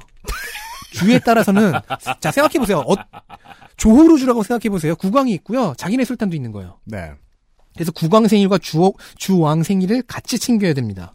이게 우리가 그 담, 짱이다. 다문화 국가의 재미있는 점인데요. 여러 가지 민족들이 섞여 있으면 진해 명절을 다 놉니다 서로. 이거를 주마다 이직하면 계속 쉬겠네요. 아 공무원이 여기에 주요 민족들의 종교인 이슬람, 기독교, 불교, 힌두교가 있지 않습니까? 그렇죠. 이 네 종교의 휴일을 다 놉니다. 오, 우리나라는 두 개밖에 안 노는데. 그리고 네 종교 중에서 힌두교와 기독교와 이슬람교, 불- 아니, 신년을 세는 위치도 다르잖아요. 음. 뭐 신정 구정이라고 해야 되나? 음력, 양력, 해지라력 다 다르지 않습니까? 네. 그 한 해의 시작일도 다 줍니다. 오. 근데 생각해 보세요. 그럼 그 왕이 없는 네 개의 주가 억울해요. 음. 우리는 주 왕이 없다. 음. 우리는 휴일이 적네. 네. 그래서 이런 주들은 주지사 탄신일을 주의 공휴일로서 또 삼습니다. 네. 그 공휴일은 바뀌겠네요. 아 그렇겠죠. 그리고 동서로 나뉘어 있어요. 영토가 연결되지 않은 비연속국이죠. 그래서 해상과 항공교통이 좀 발달을 했습니다. 네. 서부 본토에는 쿠알라룸푸르 공항, 동부 보르네오에는 코타키나발루 공항이 유명하죠. 동남아시아의 중저가 항공에서 큰 이름인 에어아시아 그룹이 말레이시아의 항공회사입니다. 국내의 저가 항공 중에 한국 기업 빼고 가장 크게 많이 움직이는 곳이 에어아시아죠. 네. 네. 네. 굉장히 큰 손이죠. 정글이 많은 동부는 항만과 항공의 의존도가 높습니다. 정글 개발이 이미 끝나버린 서부 본토는 철도 연결도 꽤 잘 되어 있습니다. 마하티르 총리는 아시아 외환위기 당시에 IM 그 다른 나라들과 달리 IMF와 신자유주의 처방을 거절을 no하고 독자 노선을 걸었던 것으로 유명합니다. 상당수 국영 자산의 민영화를 거부했다라는 네. 겁니다. 철도회사와 이동통신사는 그 직전인 90년대 중후반에 민영화를 해뒀습니다. 네. 사실 뭐 이걸 일부만 했다, 뭐 전략이 있었다 이런 얘기가 되게 많아요. 이동통신 사업 중에서 맥시스와 텔레콤 말레이시아가 유명하더라고요. 네. 근데 맥시스는 모바일 TV가 주력입니다. 음. 그리고 텔레콤 말레이시아는 민영화 이후 주변국들의 공격적인 진출 전략을 펴서 총 12개국에서 서비스 중입니다. 즉 첨단화와 확장 전략이 다 되고 있다는 겁니다. 예. 동남아시아 한가운데에 있는 대국이다 보니까 교통과 통신에서 외국과 외국과 연결성도 매우 높습니다. 그리고 아까 인도네시아어 얘기했고 저희는 말레이어라고 했잖아요. 사실은 같은 언어의 약간 방언 개념에 좀 가까운 네. 네. 언어들입니다. 동남아시아의 그 수많은 수백 개의 언어 중에서 마이너가 꽤 강세인데 네. 마이너는 인도네시아, 말레이시아, 싱가포르, 브루나이 등지에서 쓰입니다. 아까 이 위치를 이야기를 했는데 말레이시아가 동남아시아에서 그 교역의 중간에 있고 네. 그보다도 가장 중간에 싱가포르이 있단 말이에요. 아무튼 이 싱가포르 이전에 말레이 언어를 가장 많이 써야 하다 보니 대항해 시대 시절부터 말레이어는 이 전체 지역의 언어처럼 되어버렸다. 네. 네. 네. 즉 말레이어라고 하지만 마이너라고 해야 되겠죠. 마이너. 예. 그 마이너가 바하사 인도네시아, 바하사 말레이시아, 뭐 바하사 싱가포르 이런 식으로 나뉘는 거죠. 예. 방언 수준의 차이라서 서로 통한다고 합니다. 네. 인도네시아와 말레이시아가요. 그리고 제외 한국인은 12,000명 정도고요. 관광과 무역의 교류도 한국과의 교류가 좀 적었습니다.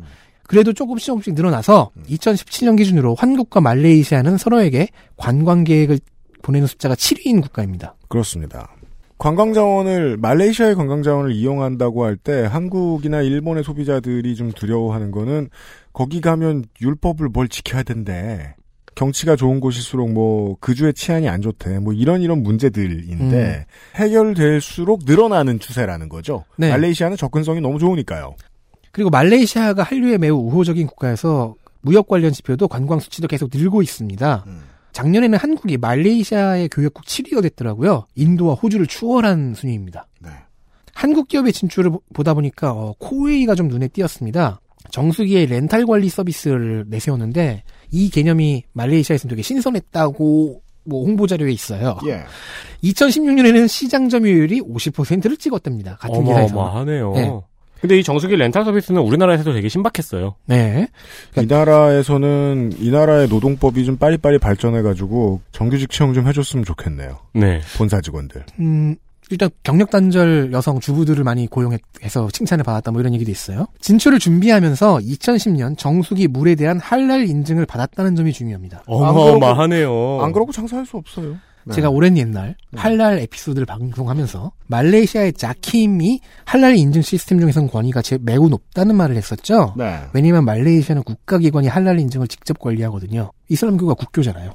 KMT Korean Malaysian Trading이라고 하는 업체는요. 한국의 농수산물과 그 가공품을 말레이시아로 수입과 유통하는 시장을 개척을 했는데 2011년 신, 라면의 할랄 인증 통과가 이 회사의 성과 중 하나입니다. 그러니까 이 두 회사가 받은 할랄 인증이 2010년 전후라는 점에서 알 수 있듯이요. 음. 말레이시아와의 유의미한 교류는 역사가 좀 짧습니다. 그렇군요. 하지만 말레이시아는 중요합니다. 자킴 인증의 권위, 12개 국 주변국과 연결된 교통과 통신, 인구, 경제 규모, 동남아시아 한복판에 있는 지정학적 위치 등을 볼때 어, 굉장히 중요한 한 수죠. 마침 현재 총리인 마하티르는 과거 총리로 장기 집권하던 80년대, 90년대에 향동 학습 정책이라는 외교 방향을 잡은 적이 있습니다.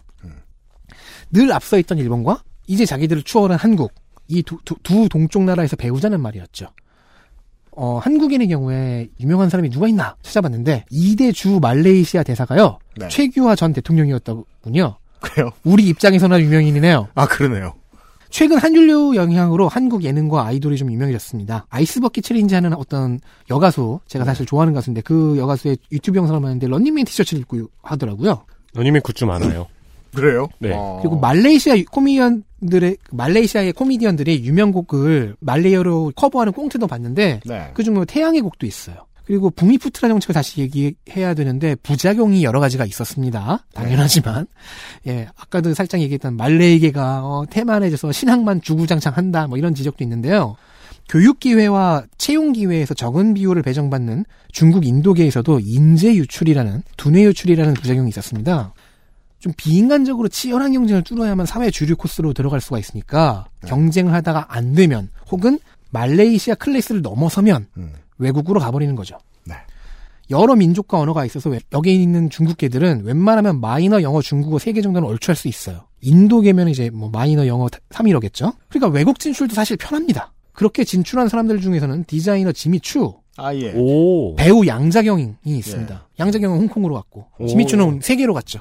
어, 양자경은 중국 사람인 줄 알았는데. 말레이시아 출신이에요. 음. 지미추는 신발장으로 갔죠. 네. 네. 영화 감독 제임스 완. 이 사람은 아예 부모가 호주로 이민을 가버린 경우입니다.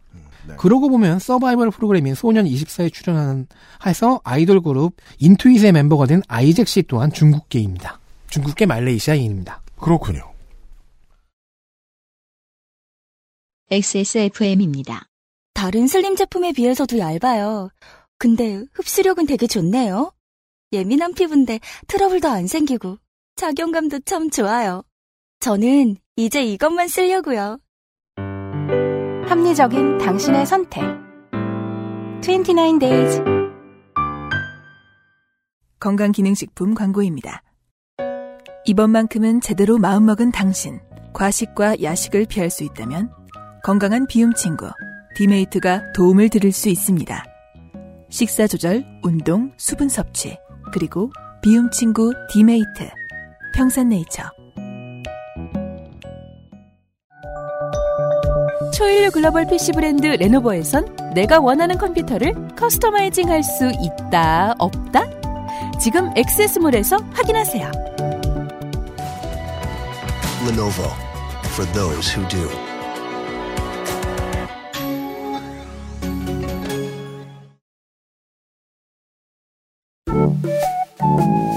누워서 세계 속으로.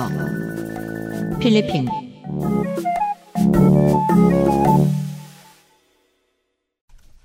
항공기의 출항 횟수라든가 비행 거리 등을 놓고 봤을 때 물리적 거리가 한국과 가장 가까운 아세안 거- 아세안 국가는 필리핀입니다. 네. 네.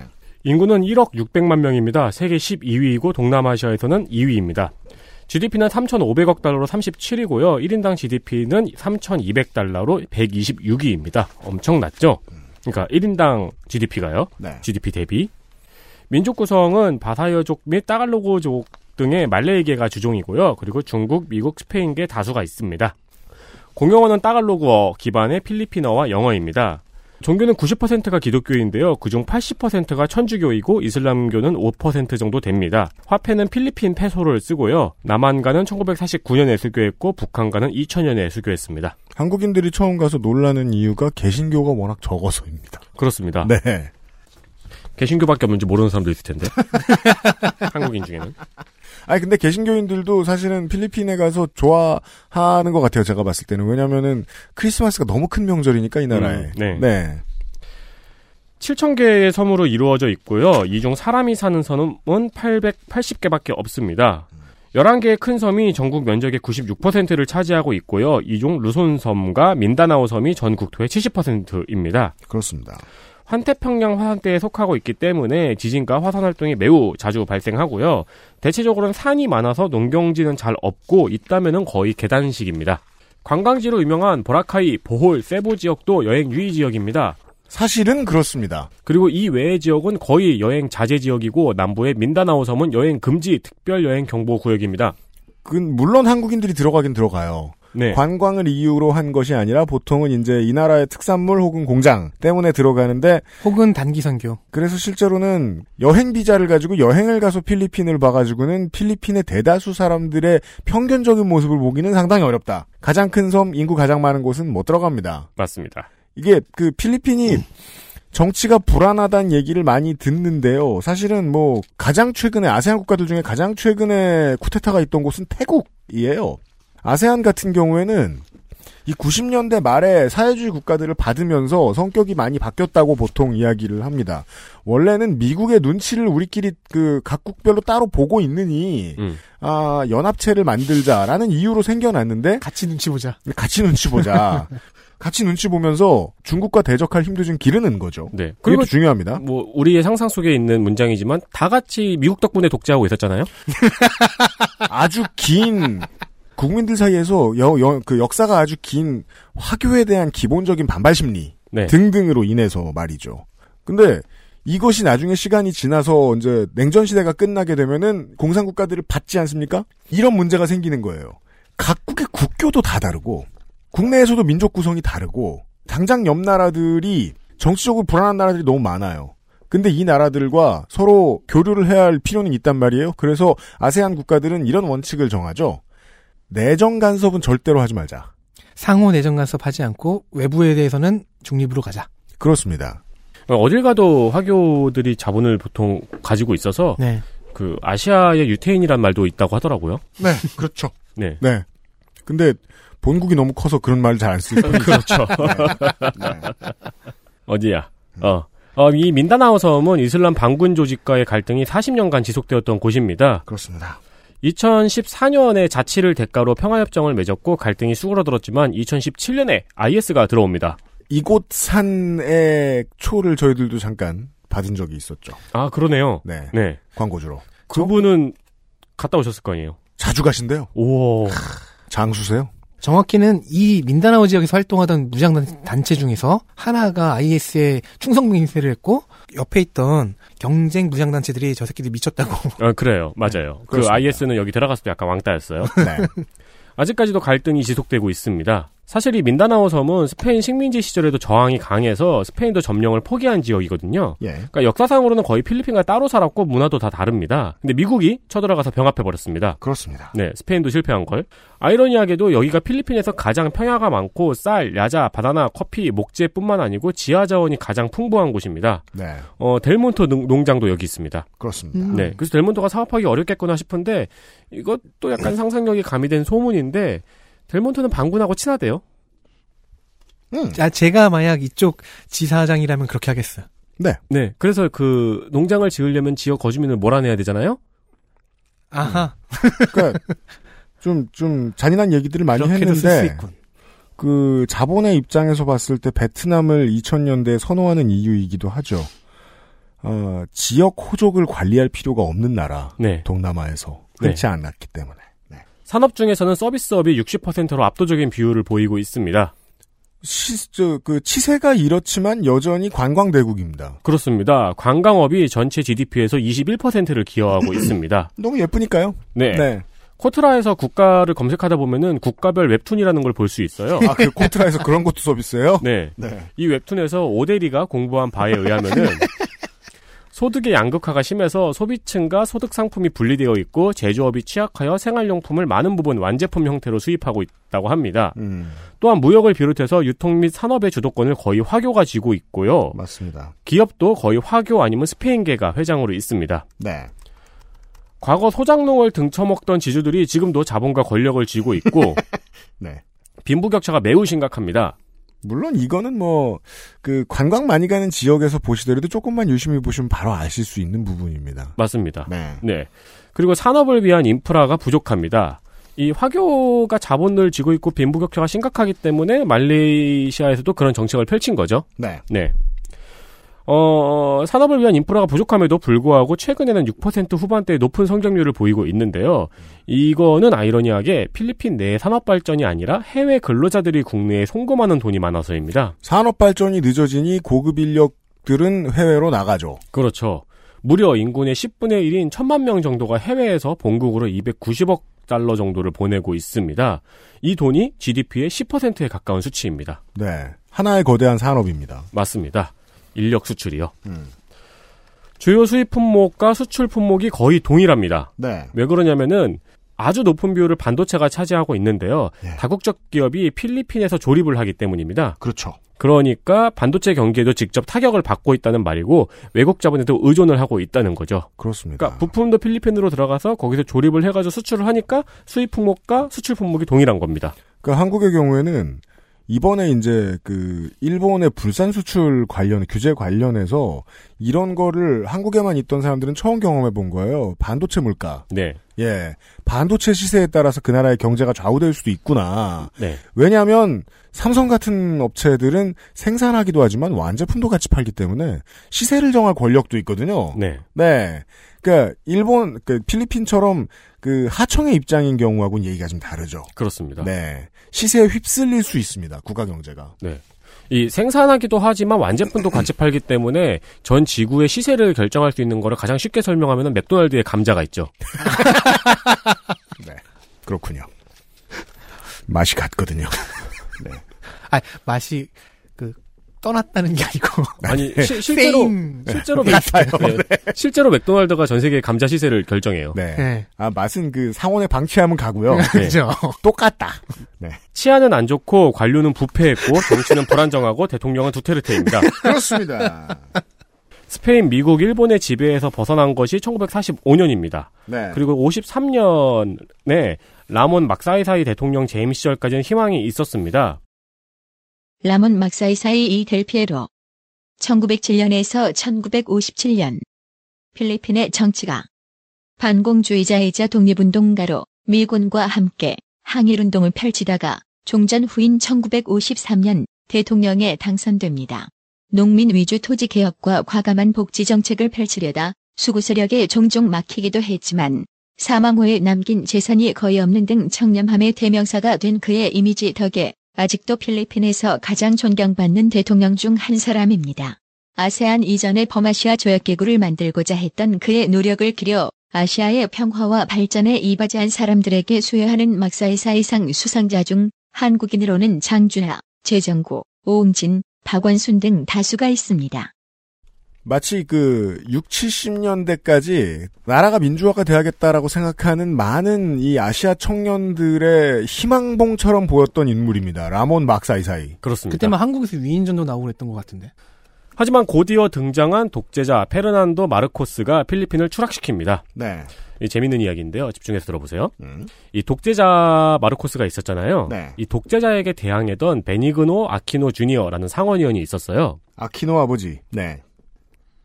아키노 2세. 네, 그렇죠. 시니어가 아닙니다. 네. 곧 아버지가 돼요. 네. 그렇죠. 이 상원의원이 암살을 당해요. 음, 암살을 당하면서 국민들이 거기에 크게 분노했습니다. 그렇습니다. 이후 재심 투표를 했는데 여기서 눈에 빤히 보이는 부정선거가 있었고 결국 People Power로 불리는 시민혁명으로 마르코스가 이승만이 있던 하와이로 튑니다. 그렇습니다. Power to the people. 그 흔히 말하는 이 대명사 People Power는 이 필리핀의 시민혁명을 뜻합니다. 음. 그렇습니다. 근데 이 People Power가 베니거노 아키노 주니어라는 의원의 암살로 인해 촉발이 된 거죠. 그렇죠. 네, 그리고 마르코스는 하와이로 튀고요. 다음 대통령은 암살당한 베니거노 아키노 의원의 부인이었던 코라손 아키노였습니다. 예. 이후에 여러 가지 일이 있다가 영화배우 출신의 대통령인 에스트라다 대통령이 선출이 됐는데요. 이 양반은 부패와 국정 운영 능력 부족으로 People Power 2가 벌어져서 사임합니다. 네. 잘 되면 속편이 나와요. 그런 다음에 다시 코라손 아키노 대통령의 아들인 베니거노 아키노 3세 대통령이 당선이 됐습니다. 네. 과제는 경제발전, 빈부격차, 치안 등 많은 노력을 했으나 성적이 좋지 않았습니다. 다만 재임 기간 중에 민다나오 섬의 모로 이슬람 해방 전선과 평화 협정을 맺었다는 공이 있습니다. 그리고 다음 대선에서 이 아키노 3세는 3세가 대통령이었잖아요. 음, 이 다음 대선에서 여당 후보 둘이 단일화에 실패합니다. 그렇습니다. 김영삼과 김대중. 단일화에 실패합니다. 음, 그래서 등장한 것이 부정부패 척결과 범죄 퇴치 이력이 빛났던 다바오의 시장 로드리고 두테르테입니다. 그리고 또 미군정에 협조한 이 지주들의 자식들의 정치 세력화 그 반대의 인물처럼 많이 설명이 됐습니다. 호드리고 두테르테가 이 사람은 평민의 아들이다 이러면서 말이죠. 네. 읽어보니까 읽고니까 별로 재미가 없네요. 아 근데 필리핀의 그 현대 정치사는 재밌어요. 네. 네. 이 다음 나라가 진짜 재밌어요. 두테르테는 다바오의 시장으로 있을 때 범죄를 척결한 이력이 높게 평가된 것입니다. 네. 이 범죄 척결은 자경대인 다바오 데스 스쿼드 그렇습니다. DDS입니다. 네. 맞아요. 이 다, 다바오 Death Squad를 동원한 성적입니다. 짐작하시겠지만 이 다바오 Death Squad는 그냥 초법적인 살인 집단입니다. 이게 이제 저소득층의 분노가 커질 때 많이들 생각하는 그 어떤 로망에 가까운 존재들이에요. 현실판 배트맨 아니에요. 사람을 죽일 수 있는 자경단. 네. 사람을 죽이는 현실판 배트맨이네요. 그, 제, 저도 지금 그게 한국 아니라 어느 나라에서도 사람을 죽이는 자경단을 실제로 운영했던 정치인이 있다면 그의 인기는 높을 거라고 생각해요. 음. 네. 그가 두테르테입니다. 그가 호드리고 두테르테입니다. 그렇습니다. 네. Death Squad라니. 다바오 Death Squad가 벌인 살인 사건은 경찰이 수사도 안 하고 뭐 그런 식인 거예요. 네. 네. 이 두테르테가 사람을 너무 많이 죽이니까 필리핀에 사형제가 있다고 생각하시는 분들이 많을 텐데요. 아닙니다. 그렇습니다. 네, 필리핀에 사형제가 없습니다. 근데 즉결 처분이 말이 돼요? 두테르테가 자꾸 부활시키려고 하는데 아직 사형제는 폐지된 상태이고요. 사람들은 자경단에 그냥 죽고 있는 겁니다. 네. 올해 있었던 중간 선거에서는 세 아들이 모두 시장, 부시장, 하원 의원에 당선됐습니다. 필리핀 시민들이 좋아한다는 국제적인 아이러니가 여전히 진행 중입니다. 네. 필리핀의 대통령 임기는 6년 단임제이니까 두테르테의 임기는 아직 3년 남았습니다. 어, 뜻있고 의식 있는 필리핀의 시민들이 들을 때는 정말 피가 거꾸로 솟는 문제일 텐데, 사실 이게 그 좌파의 역사가 가지고 있는 숙제 하나를 두테르테가 너무 여실히 보여준다는 거죠. 네. 치안을 돌볼 때 민주정권과 좌파 정권은 얼마나 힘이 있는가 라는 그 아주 중요한 이제까지 인류가 피해왔던 질문을 정면으로 던져요. 두테르테와 트럼프가 비슷하다 비슷하다 이렇게 많이 말, 말 많이 하는데 트럼프는 이 점에 있어서는 현격히 무능하거든요. 네. 네. 국가의 치안을 좋게 만들었다? 그럴 리가요. NRA 계속 패배 중인데. 음. 두테르테는 그렇진 않거든요. 그래서 국민들이 그 마치 지금의 어른들이 박정희 전두환을 기억하듯이 어, 필리핀의 이제 시민들이 두테르테를 보는 측면이 있습니다. 나쁜 점이 그렇게 많아도 거리에 깡패는 없앴다. 네. 아, 라는 2020년대까지나 들어와서도 똑같은 방법으로 맞서면 안 될 것 같고 그래도 독재를 했지 않냐 이거 하나만으로 네 다른 해법이 필요할 것 같아요 참 그 필리핀 사람들 입장에선 괴롭지만 되게 많은 재미있는 질문을 주는 정치인이라고 생각합니다 네. 또 필리핀 자국민의 지지도가 높으니까 높아요 또 네. 지지도가 근데 문제는 이 높은 지지도를 가지고 국가를 족벌 경영할 것 같은 느낌이 듭니다 지금 네. 진출한 한국 기업 중에서 가장 유명한 것은 필리핀 수빅에 있는 한진중공업의 조선소입니다. 네 이것도 좀 부끄러운 과거가 있긴 합니다만은 네. 한진중공업의 자회사인 수빅 조선소로 2006년에 2조 원을 들여서 지었고요. 건설 당시에는 월세 천만 원에 법인세 면제 등 파격적인 혜택을 받아들였습니다. 월세 천만 원 네. 거의 도시 하나를 줬거든요 그렇죠. 그 조선소의 월세가 천만 원이란 말입니다. 아, 그렇습니다. 아, 네. 사무실이 아니고. 그렇죠. 우리가 뭐이 XSFM 스튜디오에서 배 만들 거예요? 아니잖아요. 레고는쯤은 만들 수 있겠지. 네. 네. 저희 창문에서 보이는 모든 정도의 크기일걸요? 가능합니다. 네. 네. 한때 필리핀 수출액의 10%를 차지할 정도로 높은 성과를 보이기도 했습니다. 네. 이러면 천만 원도 미안하죠. 음. 역으로 수빅조선소의 실적이 영도조선소의 구조조정을 불러오기도 했어요. 네. 여기서 영도조선소는 우리나라의 영도조선소입니다. 그래서 2010년에는 이에 대한 노조의 반발도 있었습니다. 예. 그러나 지금은 회생 절차에 들어가서 어디에 매각될지도 모르는 상황입니다. 그렇습니다. 이제는 이제 한국 조선업계의 손을 떠나간다라고 보면 되겠습니다. 그렇습니다. 그 성적이 좋지 않아서 매각될 상황인데요. 코트라에 들어가면 이런 얘기가 전혀 없어요. 그렇죠. 네. 자랑하지 않죠. 네. 네. 코트라는 수빅 조선소의 실적 말고도 이런 업데이트도 해야 하지 않을까 싶습니다. 음. 실패의 원인은 조선업 불황도 있지만 함께 속- 손꼽히는 것이 숙련공의 부족입니다. 이것이 한국 조선업계가 세계 1위인 이유이기도 합니다. 맞습니다. 역으로. 네. 수빅조선소는 한국인 직원 300여 명을 제외한 나머지 2만 5천 명의 직원이 모두 하청업체의 외주 인력 형태로 운영이 됐습니다. 완성된 선박에도 문제가 생겼고요. 현지의 노동자들의 인권 탄압 문제도 계속 불거지는 등 구조 자체에 문제가 있었습니다. 노동 조건이 좀 더 건실했다면 결과는 달랐을 것이란 얘기가 나오는 겁니다. 이래서. 그렇습니다. 그러니까 좀 여기 현지 직원들 정규직으로 채용해주고 좀 잘해주지 그랬냐. 음. 음. 네. 그러니까 전부 다 외주 인력 형태로 운영을 하니까 그 숙련공은 안 나오고 품질은 안 좋아지고 그러면서 노동 탄압은 또 꾸준히 했어요. 네. 네. 그래서 망한 거라는 지적이 있는 겁니다. 지금은 필리핀은 안 산다, 미군이 쓴다, 호주가 인수한다, 계속 새로운 기사가 나오고 있습니다. 그렇습니다. 누군가가 원해도 인수하기에는 너무 큰 크기라는 얘기가 되겠고요. 네, 맞아요. 예. 그리고 여기 미국이 쓰면 중국이 불편하고요. 중국이 쓰면 미군이 불편하고요. 네. 네, 그런 관계도 있습니다. 네. 그러니까 그 국제 교류의 문제상 중국과 미국은 여기 못 들어옵니다. 네. 네. 그- 계속 시도는 해요. 필리핀은 원하지 않을 거예요. 네. 네. 그 외에 현대자동차, 삼성전자, 삼성전기, LG전자 등 많은 제조업이 진출해 있습니다. 혹은 뭐 그 조선소를 일본이 사겠다. 이런 식으로 얘기한다. 음. 그럼 필리핀이 안 원할 겁니다. 음. 필리핀이 일본을 보는 시각이나 한국이 일본을 보는 시각이나 비슷합니다. 네. 네. 총 1664개의 기업이 진출해 있고요. 전체 진출 현황에서 제조업의 비율이 50% 정도입니다. 태국이나 베트남에서도 한번 말씀을 드릴 텐데 여기서 이제 우리가 완제품을 생산을 하잖아요. 음. 그럼 부품을 여기서 생산을 하면은 얼마나 좋아요. 네. 근데 그럴 역량도 없어서 부품도 갖다 줘야 돼요. 그렇습니다. 그렇기 때문에 여기선 인력이 조립밖에 못하는 상황입니다. 네. 해외에 우리 기업이 진출해 있는 숫자로는 전체 7위이고요. 아세안 국가 중에선 세 번째입니다. 그런데 그에 비해서 교역 규모는 17위니까 비교적 자잘자잘한 모양입니다. 네. 이후 서비스업은 15%, 도소매업은 14%, 건설업 10% 순입니다. 위험하다는 민다나오 섬에도 대상의 물엿 공장이 들어가 있고요. 공장 많이 들어가 있답니다. 네. 한국에. CJ 쇼핑이 활발하게 활동을 하고 있습니다. 금융권도 많이 들어가 있습니다. 최근엔 노브랜드 1호점이 개점을 했다고 합니다. 아, 그래요? 네. 네. 그 맛없는 과자 그 나라 물가로는 비싸게 팔고 있겠네. 쌓아놓고 먹기엔 좋아요. 네, 그건 그래요. 네. 네. 그 외에- 초코 특히 초코칩. 맞습니다. 네. 최근에는 태양광 에너지 사업도 진출이 확대될 전망인데요. 이미 태양광 가로등 설치 사업은 우리나라가 가서 진행 중입니다. 예. 국제 교류 현황은 6.25에 참전한 바 있습니다. 그렇죠. 그래서는 아닌데 필리핀에 가장 많이 방문하는 외국인이 한국인입니다. 자, 이제 관광 산업에 대해서 본의 아니게 한국인들이 많이 이해하게 되었죠, 올해. 네. 어, 특히나 반도체 관광 산업에 대해서. 지금은요, 지금 저 보르네오 섬 다시 그, 그, 저 뭐냐, 저 민다나오 섬 위- 위쪽에 있는 섬들이 한국인으로 가득할 거예요, 아마. 네. 모르긴 몰라도. 이게 필리핀의 슬픈 지점이에요. 한국인이 가장 많이 방문하고 한국인이 가장 많이 살고 있거든요. 그렇죠. 그런데 교역 규모나 어떤 우리나라의 교역에서 가져가는 경제적 이점은 베트남의 10분의 1도 안 돼요. 맞습니다. 네. 이게 네. 이제 필리핀 내부에 그 산업 인프라가 되어 있지 않기 때문이죠. 네. 작년에 필리핀에서 작년에 필리핀을 방문한 한국인만 158만 명이고요. 네. 전체 방문객의 24%를 차지합니다. 음. 그래서 필리핀 관광부에서는 2019년에는 200만 명을 유치하겠다는 목표를 밝히기도 했습니다. 예. 그러니까 두테르테 대통령이 한국인 관광객 돈 뺏지 말라고 하는 거죠. 관광객 돈을 안 빼서도 되는데, 그냥. 음. 음? 음. 네. 현지 한국 교민도 9만 명이 넘습니다.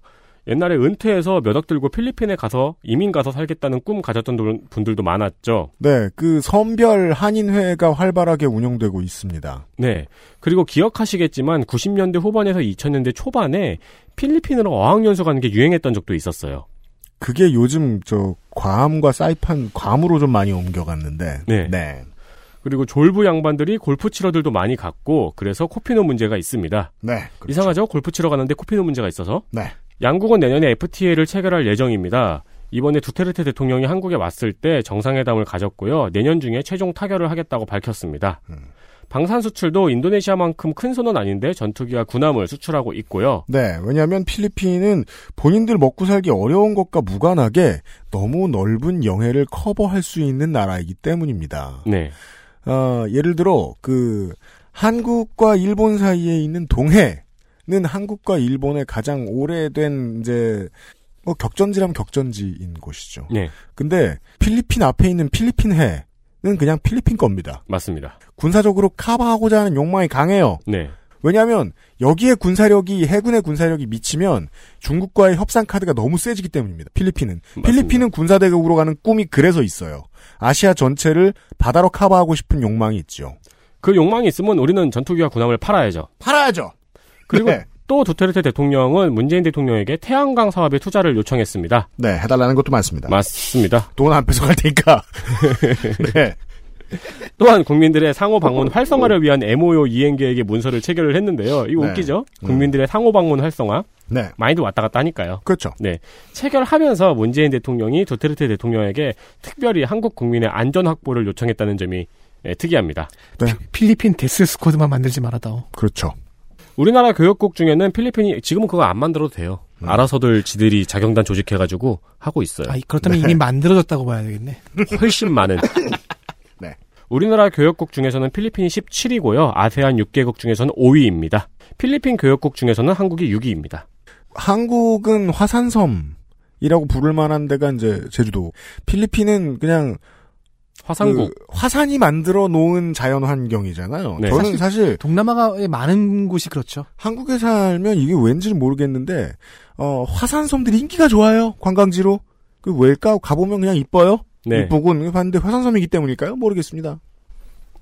한국에서 가장 유명한 필리핀 사람은 두테르테 대통령이 있습니다. 요즘은 왠지 그렇습니다. 네. 네.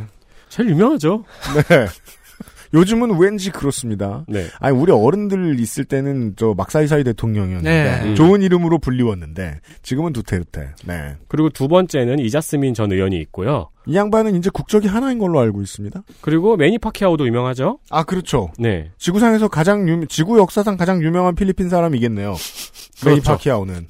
어, 여담으로 필리핀으로 이민 갔다가 연예인으로 성공하고 한국으로 온 산다라 박 씨도 있습니다. 저는 개인적으로 필리핀 가수 니나의 썸데이란 노래를 좋아합니다. 아 그래요? 음, 가사도 되게 좋아요. 네. 찾아서 들어보세요. 필리핀에서 유명한 한국인은 많은데 일단 한류의 성적이 매우 좋습니다. 그래서 이승기 씨의 인기가 많다는 얘기가 있는데 절대적이라고 할 수는 없습니다. 음. 다양하게 한류가 인기가 많으니까요. 예 예. 그리고 우리는 잘 모르지만 필리핀에 이민이나 유학을 갔다가 거기서 데뷔해서 활동한 연예인들도 많습니다. 한국에서 먼저 데뷔한 게 아닌 거죠. 그렇죠. 네, 그 나라에서 드래프트된 네. 연예인. 네. 이민 가거나 어학연수 됐는데 연예인이 돼버린. 제일 유명한 분이 라이언 방 씨죠. 이제는 한국인들도 많이 아는 것 같아요, 이 양반을. 네. 필리핀의 오디션 프로그램에서 떠서 지금은 국민적인 스타로 활동하고 있습니다. 음. 또 필리핀에서 앵커로 활동하고 있는 그레이, 그레이스 리 씨가 있어요. 네. 이 사람은 최초의 외국인 앵커예요. 음. 우리나라는 되게 생, 생소하죠. 외국인 앵커라니. 네. 그니까 말이에요. 필리핀에서 가장 유명한 한국인이기도 했습니다. 이분은 좀 독특한 게 있는데요. 아까 말씀드린 베니그노 아키노 3세 대통령이 있잖아요. 네. 이 재임 기간에 4개월 정도 썸을 탔어요. 음. 데이트. 네. 언론 보도로 인해서 헤어진 이야기가 유명합니다. 그렇군요. 네. 앵커와 대통령이. 그 외에도 최다슬, 지미킴, 황요한, 박진리 씨 등 많은 한국인이 연예인으로 데뷔하여 활동하고 있습니다. 이건 뭐 물론 지역적인 문제, 일, 지역적인 문제일 것입니다. 가깝기도 해서 워낙에. 그 묘하게도 필리핀은 한자 문화권과 영어 문화권의 특성을 동시에 가지고 있기 때문에 네. 네 미국과 닮은 문화도 꽤 많은데 중국에서 온 문화도 꽤 많고요.